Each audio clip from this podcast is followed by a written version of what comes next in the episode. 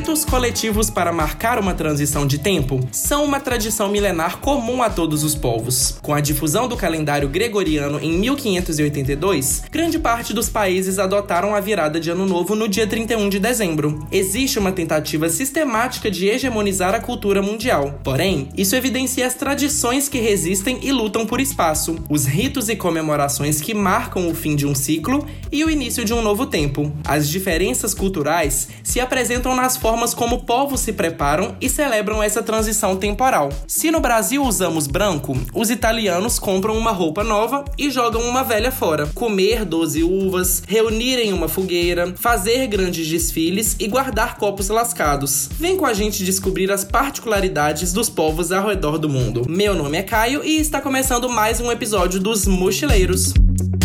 Coloque seu fone e aperte seu cinto, porque vamos embarcar em uma emocionante viagem. E o episódio de hoje é Fim de Ano Rituais de Passagem.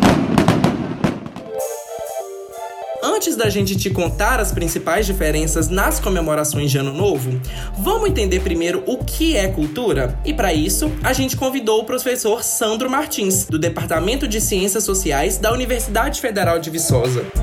Cada população, cada povo desenvolve seu próprio sistema de significados e sua própria visão de mundo e sua forma de transformar esse mundo. Pouco a pouco, então, a gente vai começando a perceber que vários povos do mundo têm seus próprios significados para ele, né? Digamos assim, é, o mundo está aí fora, né, digamos assim, a natureza ela se dá ao conhecimento dos humanos, mas a forma como os humanos conceituam, classificam, organizam né, e hierarquizam as coisas vai, vai variar muito de lugar para lugar.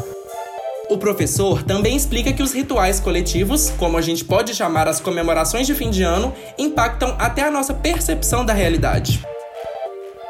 Rituais eles implicam rupturas, ao mesmo tempo que também eles estão preservando uma certa continuidade. Existem rituais mais fechados que demonstram ainda que marcam diferenças? Tem. Tem esses rituais grandes de rua que são coletivos e que, que é o que marca realmente né, a, a transição. É um ritual coletivo. Você tem uma entrada né, no ritual, você tem um momento em que você está suspenso ali a, o cotidiano e tem um retorno. O retorno ele é para um cotidiano modificado. Não aconteceu nada, mas de alguma forma a mente das pessoas fica descansada só porque teve essa noite de, de suspensão aí da, do, do mundo normal. Aí no outro dia, ah, é o ano novo. Ah, que legal. Muda nada, mas muda tudo. Bom, agora que a gente já entendeu a importância que os ritos têm para a construção da cultura de um povo, vamos dar uma viajada e conhecer a diferença entre as comemorações de Ano Novo ao redor do mundo. A nossa primeira parada é na Oceania e quem vai te conduzir nessa viagem é o Gustavo.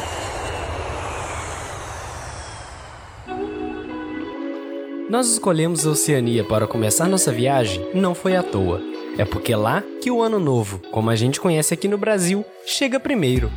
O arquipélago de Kiribati é o primeiro lugar do mundo a comemorar as festividades de Ano Novo por conta do fuso horário, enquanto aqui ainda são 8 da manhã do dia 31 de dezembro. Agora, vamos descer um pouquinho rumo ao sul do continente para conhecer os Maori, povos indígenas da Nova Zelândia.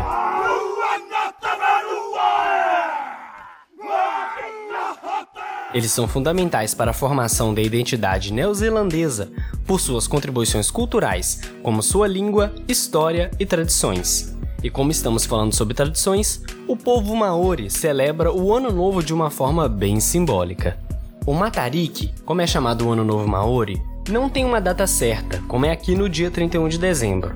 Por usarem um calendário lunar chamado Maramataka, a data varia conforme a aparição das estrelas Pleiades, que acontece no fim de junho ou início de julho. As Pleiades são um aglomerado de estrelas localizadas na constelação de Orion e também levam o nome de Matarik, que significa Olhos de Deus. Há até uma lenda que explica o surgimento do Ano Novo Maori. De acordo com o mito de Aotearoa, a origem do Matarik começou quando Rangunui, o pai céu, e Papatuanuku, a mãe terra, se separaram. Taurimateia, um de seus descendentes e também deus dos ventos, ficou pé da vida, pois não aceitou a separação de seus pais. Ele arrancou seus olhos e atirou-os para o céu, criando assim o aglomerado de estrelas. O momento festivo é, para os Maori, um momento de aprender sobre a terra, compartilhar histórias familiares, aprender como as pessoas no passado usavam as estrelas como guia e também fazer planos para o futuro. Uma tradição desses povos é empinar manutucutu ou manuaute, que são pipas, pois segundo eles, é um meio de se comunicar com aqueles que já faleceram, conectando o céu e a terra. A Nova Zelândia reconheceu o Matarique como um feriado nacional e agora celebra as duas datas no ano. Como não tem data fixa para a celebração, um grupo de especialistas maores aconselhará as autoridades sobre o dia que será realizado.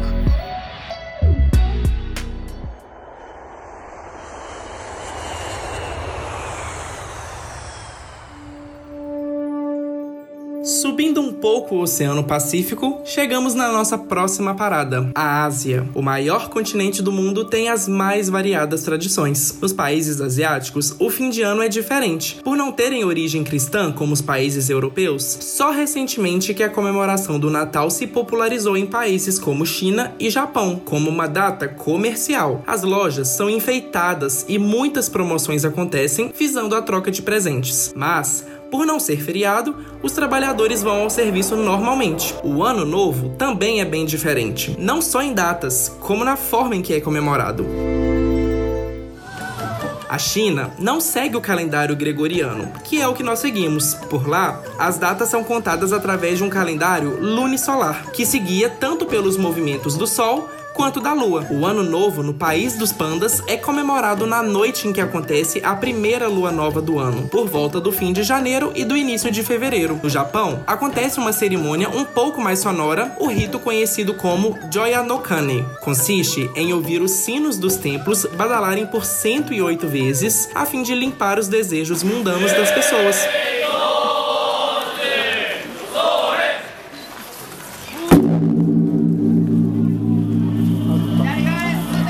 Dia seguinte, a primeira visita aos templos é permitida e muitas pessoas vão com trajes típicos do país. Na Tailândia, país do Sudeste Asiático, conhecido por suas belas praias de águas azuis, o que não pode faltar na comemoração de Ano Novo é água. Os tailandeses têm o costume de jogar água uns nos outros em comemoração ao Ano Novo. O Vietnã comemora a data por volta do mês de abril, durante a quinta lua crescente do ano. A comemoração também é conhecida como Songkran.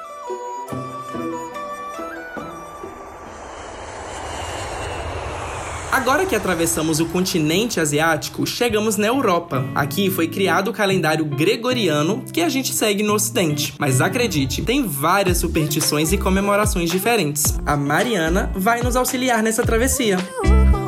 Inicialmente uma festa pagã, onde se comemorava o Deus Sol e que acontecia durante o solstício de inverno, o dia era de festividades que simbolizavam a renovação. A partir do século IV, com a consolidação do cristianismo, a festa foi transformada em Natali Domini, Natal do Senhor. Assim, o feriado pagão romano se tornou o nascimento de Jesus. Por ser o berço das festas de fim de ano, a Europa possui vários ritos durante as comemorações, muitos desses parecidos com os nossos. Afinal, a colonização também foi cultural no Brasil. Apesar da mesma origem origem da comemoração, os países europeus conseguem ter suas peculiaridades na hora da comemoração.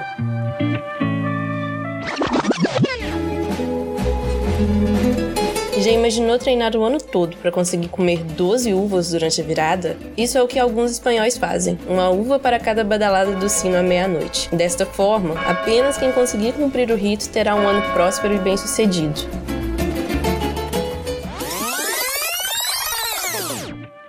A Europa é dividida em uma parte ocidental e uma oriental. A Rússia ficou dividida no meio, e após a Revolução, muitos costumes foram mudados, inclusive a data das comemorações de fim de ano. Mas isso não impede os russos de festejarem duas vezes. O Natal Ortodoxo acontece no dia 7 de janeiro. Na semana seguinte, comemora-se o que ficou conhecido como Velho Ano Novo. Mas e aí? O que mais? Calma lá. Ou melhor, que tal se acalmar quebrando alguns pratos e ainda garantir a popularidade naquele ano? Na Dinamarca, as pessoas se reúnem e atiram os pratos na porta da frente das casas. Quanto mais cacos, mais conhecido e próspero você será naquele ano. Na Escócia, o Ano Novo é comemorado durante três dias. E na noite do dia 30 de dezembro, as pessoas saem de suas casas e andam em procissão pelas ruas da Cidade Velha, o centro histórico da cidade de Edimburgo, capital do país.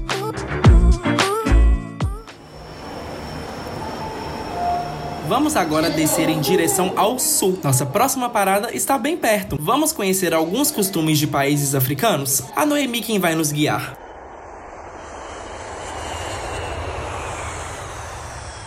Podemos dividir o continente africano em duas partes, o norte e o sul, também conhecido como a região subsaariana. Em suas culturas ancestrais, o Ano Novo era comemorado por volta de março. Para o norte, é o equinócio da primavera, e para a subsaariana, o equinócio de outono. Os equinócios marcam períodos de plantio e colheita, mas além disso tem grande valor espiritual, sendo o equilíbrio entre a luz e as trevas, a morte e a vida. Na região norte, o país que mais tem registros dos antigos rituais é o Egito. A virada do ano era comemorada no equinócio da primavera, simbolizando o retorno do sol, representado pelo deus Ra e a renovação do ciclo da vida. Nessa época, era realizado o festival de Sham El Nessim, aos pés da pirâmide de Gizé.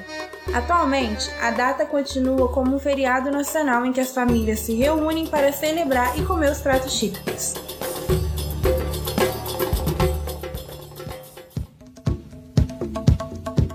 Para a região subsaariana, é o equinócio de outono que marca a virada temporal. No período de plantio, as noites começam a ficar mais longas, mas no final do ciclo o sol renasce e retorna representando a luz e o crescimento. Guarda-chuva para se cobrir dos confetes, roças pintados das mais diversas cores, muita música, roupas de todos os tons e tamanhos e, claro, por alegria. Parece o nosso carnaval, não é? mas é o Festival Capsi Cupsi, também conhecido como Tui no Jaar, segundo ano novo. Esse festival acontece anualmente na cidade do Cabo, na África do Sul, e tem grande importância para a história do mesmo. A cidade do Cabo foi escravista até 1834, quando em dezembro do mesmo ano foi oficializada a abolição da escravidão. Durante o século XVIII, seus colonizadores holandeses comemoravam o Ano Novo e no dia 2 de janeiro eles deixavam os escravos comemorarem da maneira deles. Assim, eles fantasiavam de menestréis, cantavam e dançavam ao som de banjo, violão, tambores e outros instrumentos. Durante a apartheid, as leis de trânsito foram usadas de forma que dificultassem ao máximo a realização da marcha do evento. Isso fez com que mudassem sempre o local para que ele pudesse sobreviver. Esse festival se tornou um símbolo de resistência e união da comunidade da cidade. Mas você deve estar se perguntando que marcha é essa? Bom, vou te contar como o evento acontece. Na véspera do dia 1 de janeiro, as pessoas se reúnem no Bocá, que é um bairro da cidade, para esperar o dia amanhecer. Tocam músicas e coros enquanto aguardam o sol nascer. Os menestréis se organizam em grupos ou trupes e guiam a marcha até o estádio Greenpoint. Esse desfile dá início ao Cape Town Minstrel Carnival, onde há competição de menestréis e uma comissão julga as roupas, performances, habilidades, entre outras questões.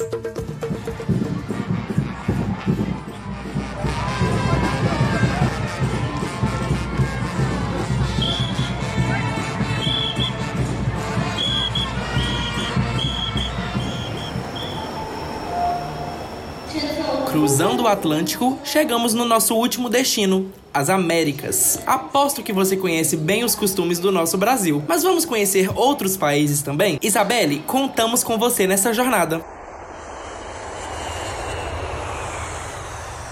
A região centro-sul do Chile e sudeste da Argentina é berço do povo indígena Mapuche, que luta para manter sua cultura viva até os dias de hoje. Com seus conhecimentos astronômicos, o povo Mapuche criou seu próprio calendário que tem 364 dias dividido em 13 meses. Por estarem constantemente observando e se conectando com a natureza, o Ano Novo é comemorado no solstício de inverno, quando a colheita do outono termina e a terra descansa. O ritual de passagem de ano é chamado de Huitri Pantu. As traduções desse termo variam entre o retorno do sol, chegada do novo sol ou nova saída do sol e da lua. A cerimônia começa na noite dos dias 21 a 23 de julho, varia todo ano, com rodas de conversa e muita comida ao redor de fogueiras. O novo ano começa com o nascer do sol. A cultura mapuche sobrevive, apesar de toda a violência sofrida, e os seus descendentes ainda comemoram o Huitri Pantu nas cidades chilenas de Temuco, Santiago, Concepción e nas regiões rurais do sul.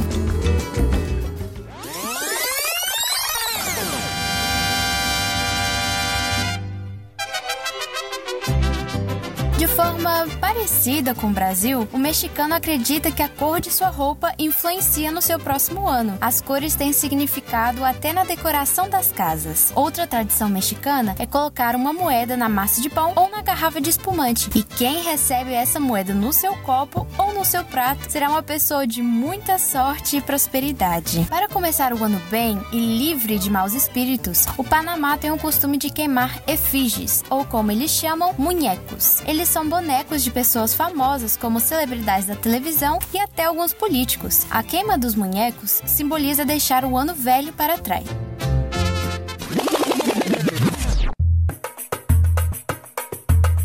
Para encerrar a nossa viagem, nada melhor do que voltar ao nosso Brasil. A tradição de escolher a cor da roupa íntima é bem famosa por aqui. Se você quiser dinheiro, aposte no amarelo. Procurando amor ou paixão, rosa e vermelho são sua escolha. A esperança é verde. E por fim, se quiser atrair muita paz, vá com o branco nada básico, que aliás é a cor mais comum para roupas também. Mas o mais importante, você não pode esquecer: aproveitar bastante com as pessoas à sua volta.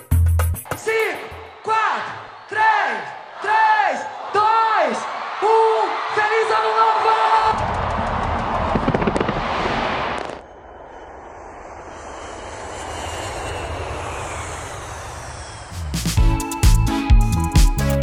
E para você que chegou até aqui, fica mais um pouco que nós vamos colher os louros dessa conquista. Chega mais que vamos dar algumas dicas de filmes, livros e séries que são a cara do fim de ano. O filme Ironia do Destino ou Desfrute a Sauna é de 1975 e é muito tradicional nas televisões russas durante o fim de ano. Ele conta a história de Gênia, um homem que acaba ficando bêbado demais na sauna e vai parar a centenas de quilômetros de sua noiva, que o esperava para o ano novo. O filme tem uma trilha sonora eletrizante e animada, muitas reviravoltas, e isso acabou conquistando gerações inteiras de corações russos cheios do espírito de renovação do ano novo.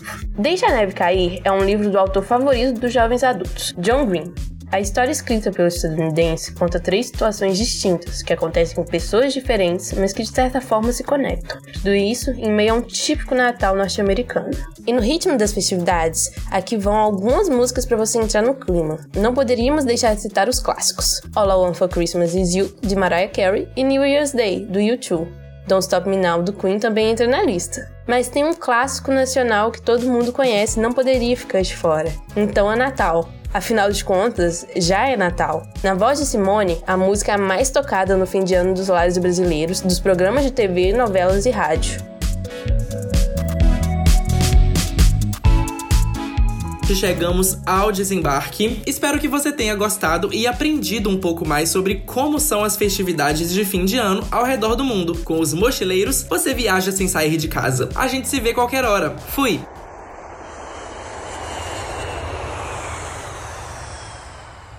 Esse podcast foi produzido por estudantes de jornalismo da Universidade Federal de Viçosa, para a disciplina Com 340 Laboratório de Radiojornalismo. Apresentação: Caio Parreira, Isabelle Braconô, Luiz Gustavo Barbosa, Mariana Ribeiro e Noemi Silva. Edição: Luiz Gustavo Barbosa e Isabelle Braconô. Apoio técnico: Gabriel Máximo e Leandro Vieira. Orientação: Professora Kátia Fraga. Esse podcast utilizou áudios de Destino Nova Zelândia, South China Morning Post, Igor Kirling, Amin Kassim e G1.